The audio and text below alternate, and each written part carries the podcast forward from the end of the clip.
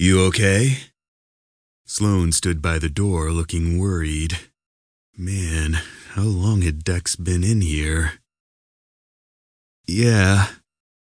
The moment the word left his mouth, he shook his head and dropped his gaze to the sink. No. No, I'm not. In two strides, Sloane was at his side, his arm around Dex's back. The strength radiating from Sloane and his gentle touch soothed Dex like a balm to his soul, offering the solace he needed.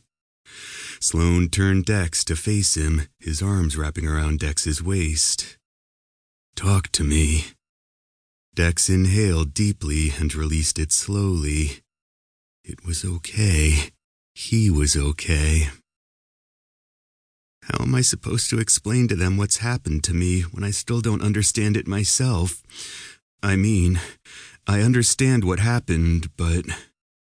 He lifted his gaze to Sloane's. We don't know the full extent of it yet. We haven't even had a chance to talk about it. I died, went to work the next day. Dad got shot. I killed a guy, got engaged, went to visit my parents' grave, all in the span of two days. I'm trying not to freak out, and oh my god, what the fuck? What the fuck, Sloane? He gulped a lungful of air.